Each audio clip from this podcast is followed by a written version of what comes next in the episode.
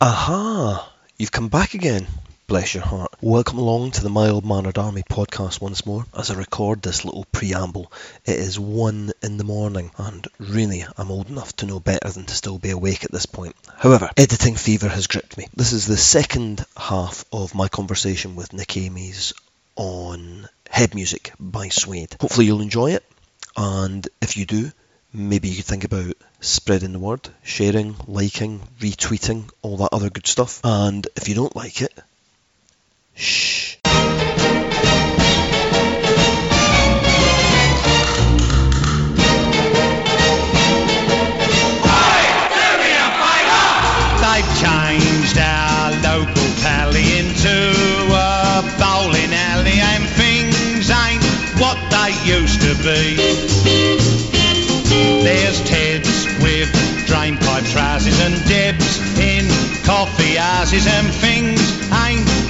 They used to be.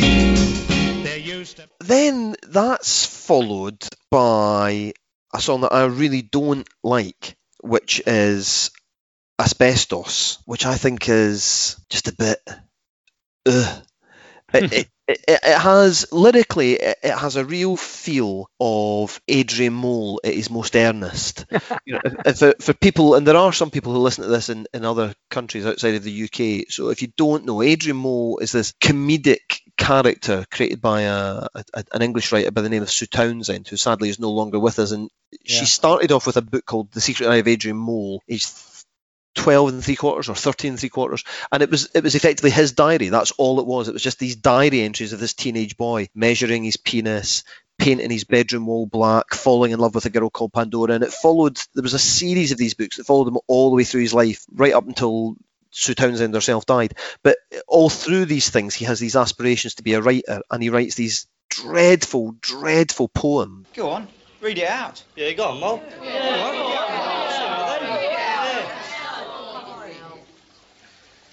The future. What future is there for the young? What songs are waiting to be sung? There are no mountains left to climb. No poetry without rhyme. No jobs to go to after school. We divide and still they rule. They give us job creation schemes when what we want are hopes and dreams. Adrian Mole. The William Shakespeare of the Neil Armstrong Comprehensive. and I am afraid to say that for all the praise that I've just showered on Brett, the, the lyrics to Asbestos, no. yeah, that's that's that's very wonderfully put. Ah, the Diary of Brett Anderson, aged 29 and three quarters, or however old he was at the time. If, Yeah. if, you, if you look at it though, Nick, I'm, I don't think I'm a million miles away. You know, um, coming in, let's be friends, watching all the schools, no, watching all the schoolgirls breaking the rules, running round and having sex. That is straight out of Adrian Mole. It- That was exactly what Adrian was doing. He was looking at Sharon Botts, he was looking at Pandora Braithwaite, and he couldn't understand why they were all having sex. I mean, what about this? Listening to Lulu, now, you know, listening to Lulu, Amazulu, come in and let's pretend. I mean, ugh. Seriously.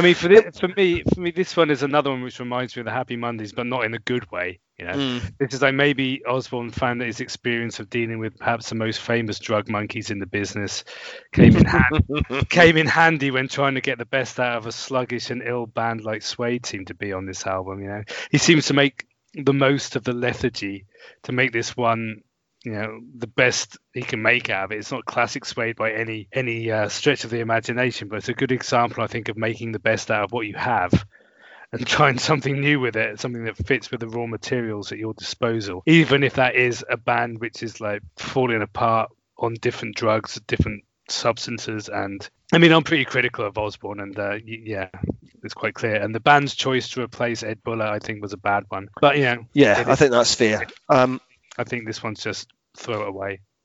well, if we're going to throw that one away, Oh yes, next. um, I, I'm afraid we're going to have to find. You know that bit at the end of Fargo where um, you know she comes round the corner and finds that the villain shoving the guy into the wood chipper. Yeah, yeah. I would I would quite like to take Head Music, the songs. This is the title track from the album comes up next, Head Music. I would like to find a sort of sonic wood chipper to push this into. I think this is the closest thing that Suede have ever come to the kind of crimes against humanity of Park Life, Wake Up Boo, Country House. You know, it's it's just awful. It's got a little feel of both electricity and can't get enough, Mm, but stripped of all the charm and wit. yeah. And and it sounds like, and this is a very rare thing to say about anything that Suede have done. It sounds like nobody cared.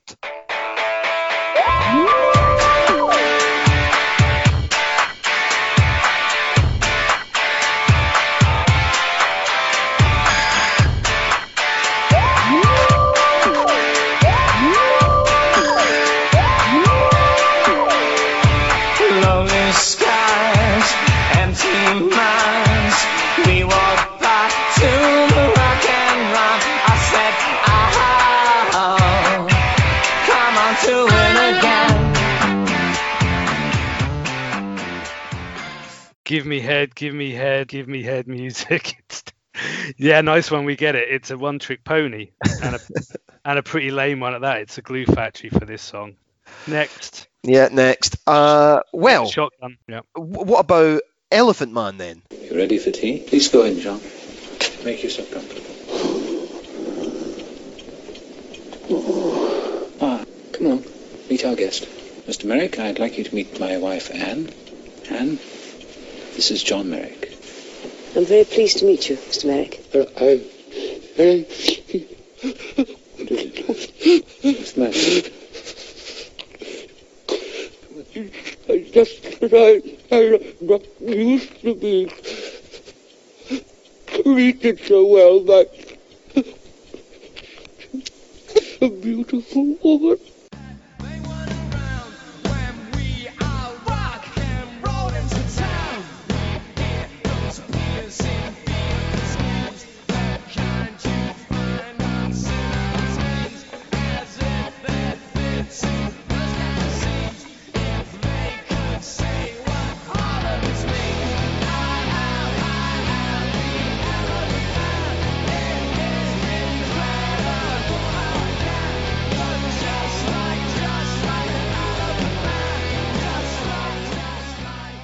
I like the glam stomp of it, but that's as positive as I can be. I think it's as leaden as the titular pachyderm human hybrid.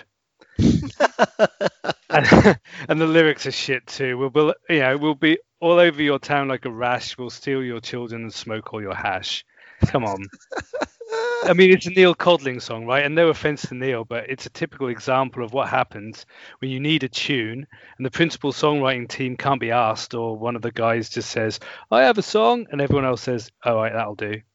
It's you know, it's lazy and derivative, and just no, no, no, no, no. I, you know, I, I quite like it. I quite like it. I mean, No, I don't. don't. No, you don't. Not now.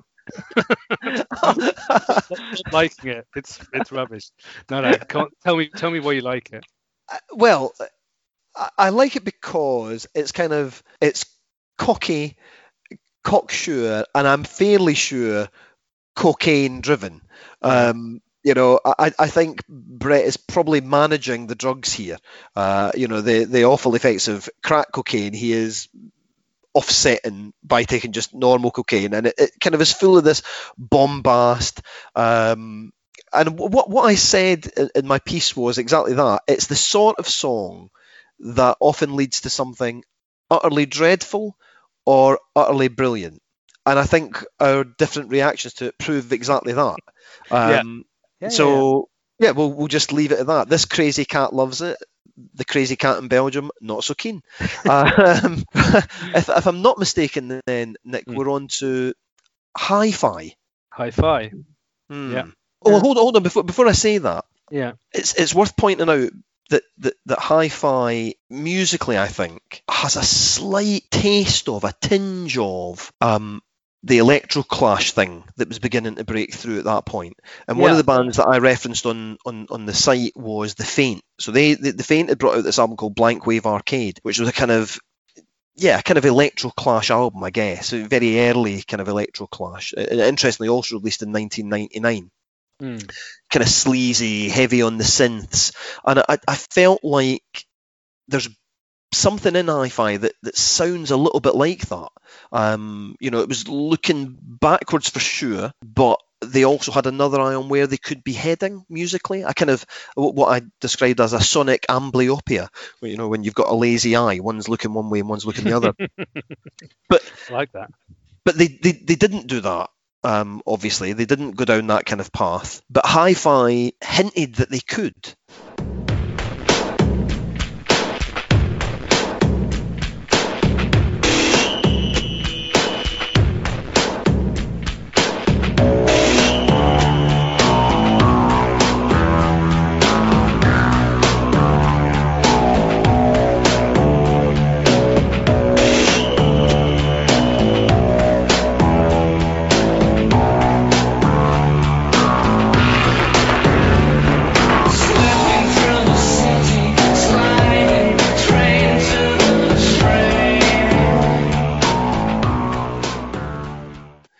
And so for that reason, it's a song I really like because I'm a big fan of Electro Clash and particularly of The Faint. Um, but I also don't like it because they didn't kind of lose themselves to it completely. Mm, yeah, I'm not sure about this one either, and um, I mean either because I really wasn't sure about Elephant Man. On the one hand, I yeah, I like that sleaziness of it. It's got that kind of creepy pace, electronic voice. It's got a bit of a malevolent swagger to it. The sampled horns, I like that. Uh, on the other hand, it's a bit of a nothing song. It doesn't go anywhere, and the, melody of which there's not that much is a bit re- repetitive. And uh, I get the feeling that the lyrics are there just to give Brett's voice something to do. So they, I, I think they could have made a lot more of it, and it was an interesting idea. And uh, I think they just didn't. Yeah, like you said, I just didn't think they went full in. And if they had a done, that would have been a very brave move, and you know could have pulled it off. And then, even more frustratingly, is that the next song Mm. gives a real signpost of where they were going to go next, which of course was a, a New Morning, which is another kind of flawed album with moments that I really like. But Mm. that kind of folk and roll of a New Morning is all over Indian Strings. That's the next song, Indian Strings, Yeah. and it- it's this is a, alongside Savoir Faire, one of my least favourite Suede songs of all. The lyrics barely meet the word count for a haiku, and it sounds like somebody's just kind of gone round the studio and picked up musical leftovers and stuck them together with double-sided sticky tape and said, "Oh, we'll, we'll chuck that on the album."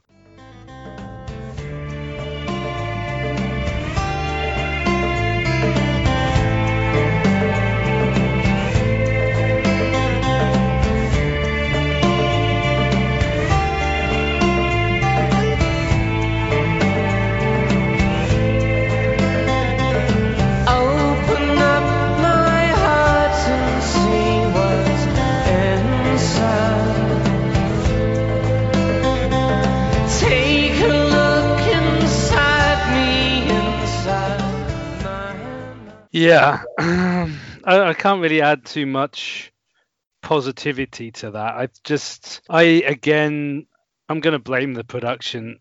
It's too messy and loud. And uh, in the breaks, I mean, I think to be positive, to try and find some positivity in positivity in it, I think Brett sounds crisp and committed. I mean, that's as as far as I can go. Rather than you know, he sounds a bit lost in some of the others. I think if if the producer had reined in the kind of crashing mush which spoils the whole track, I think this could have been something a bit better. For some reason, it reminds me a bit of, at the start at least, a Depeche Mode song. There's some gloomy kind of dance beats with like a Martin Gore esque kind of hmm. acoustic guitar line, but it's nowhere near that level of quality for sure. But I think, you know, maybe if they'd have just done something with an acoustic guitar and some, you know, subtle shuffling percussion behind Brett's voice, maybe it would have worked. But I know Osborne goes for the epic and he messes it all up. And that's a shame, really. But yeah, it's it's really not good. But salvation lurks just around the corner because then we get He's Gone. And I, love He's Gone. I think Brett, again, sounds really good here. I think that the music that accompanies it is, is lovely. You know, there's kind of guitars soaring in the background, there's strings, there's noises off stage as well, and just a really lovely lyric as well, like the leaves on the trees, like the Carpenter song, like the planes and the trains and the lives that were young, he's gone, and it feels like the words to a song. I think that's I think that's magnificent. Um, it's, it's one of my it's one of my favourite um, moments on this album certainly, and I genuinely think it could probably sit on any Suede album before it or after it.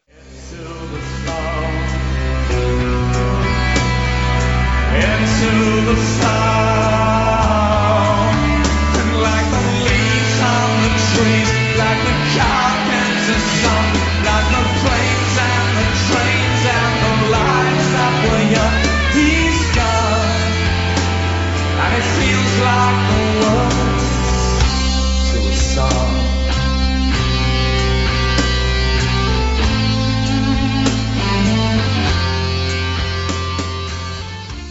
Yeah, I don't agree.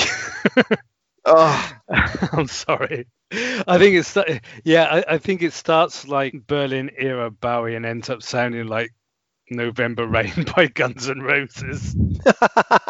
I just I could you- just imagine Richard Oakes in a top hat standing on some windswept cliff top with his shirt off, jerking out a ten minute solo. Slash Oakes. Nah, I don't know. but you you're saying that like that's a bad thing. Oh yeah, actually that's true. I mean, November, November for what it is, November Rain is epic and ridiculously glorious, but it's yeah, it shouldn't be where where Suede are going or have gone. I mean, I I, I always enjoy this part of our discussion when we have different uh, opinions because you always point me in directions where or, or point out things which I never have noticed, and that's the whole point of it. And uh, so I have to go back and listen to some of the ones which you say are good, which I've slated because you've made good points and you've obviously listened harder than me. I've just leapt immediately to the Axl Rose analogy and um, have missed the beautiful lyrics because all I can see is Richard Oakes wanking off some massive solo on the White Cliffs of Dover. And so maybe I should just give He's Gone another chance. So I'm sorry. No, no, no, no, no. Never, never apologise. Never apologise. Yeah, I, I know you're not. Um, yeah, I, I well, I don't, there's a bit of me that wants to pause this and, and go and listen to it now, but well, I'll, I'll, I'll, I'll, I'll save that. I'll, I'll, Mm. yeah. The good thing is, well, for people who don't know how this little setup that we have works, Nick, what happens is that Nick and I talk on Skype because obviously, as we mentioned already, he's in another country, and then I kind of go through our conversation and pull out all the ums and ahs, and then I also take out all the moments when Nick disagrees with me. Uh, so- I wonder why I sound so agreeable. I- I'm just like, I'm, did I really like that song? I'm not sure. Okay. Anyway, right. So, it th- all. so now the the album finishes. Then we we come to the final track on the album, which is a crack in the Union Jack, and this is an interesting one, right? I'm going to try not to be too political here. My politics are my politics. I try to keep them very much out of this public persona that I have. But there is something eerily prophetic, is what I wrote about crack in the Union Jack. Um, you know, this kind of disunited kingdom with voices being raised on all sides. Nobody's really listening, and in part that's because nobody's really saying anything. And I mean, I know a lot of people won't agree with this, but you know, th- th- there is a positive relationship that one can have with national pride, and particularly here in Britain, there's a strained relationship with the, the Union Jack for all sorts of sorry, the Union flag, I should say, for all sorts of reasons. But you know, it, it has some positive connotations. You know, Geri Halliwell in a Union flag dress, and Noel Gallagher, working class hero, you know, with his Union flag guitar and all that kind of stuff. And that all seems to be in danger of being lost just now. And I think a crack in the Union Jack kind of has something to say about that in a very odd way. kind of quite aware about my uh, uh, my voice, how it's distinctive. But I kind of think when it's your own voice, you just think it's normal, really. It's. I mean, some people say, "Oh, you've you know, it always surprises me when you, you know, people sort of, I hear criticisms of my voice, you know, from people, which you do sometimes, you know, I can't stand that bloke's voice or whatever, and it's like, yeah, I can see it's kind of edgy or whatever, but I don't think it's, I suppose it's some, can be sometimes annoying. I've been guilty of being annoying in some of the songs, but I think you've got, you can't make an omelette without breaking any eggs sometimes, you know what I mean? You've got to sometimes polarise your audience, otherwise you just end up sounding like some boy band nonsense, do you know what I mean? You can't, you know, you've got some bland voice.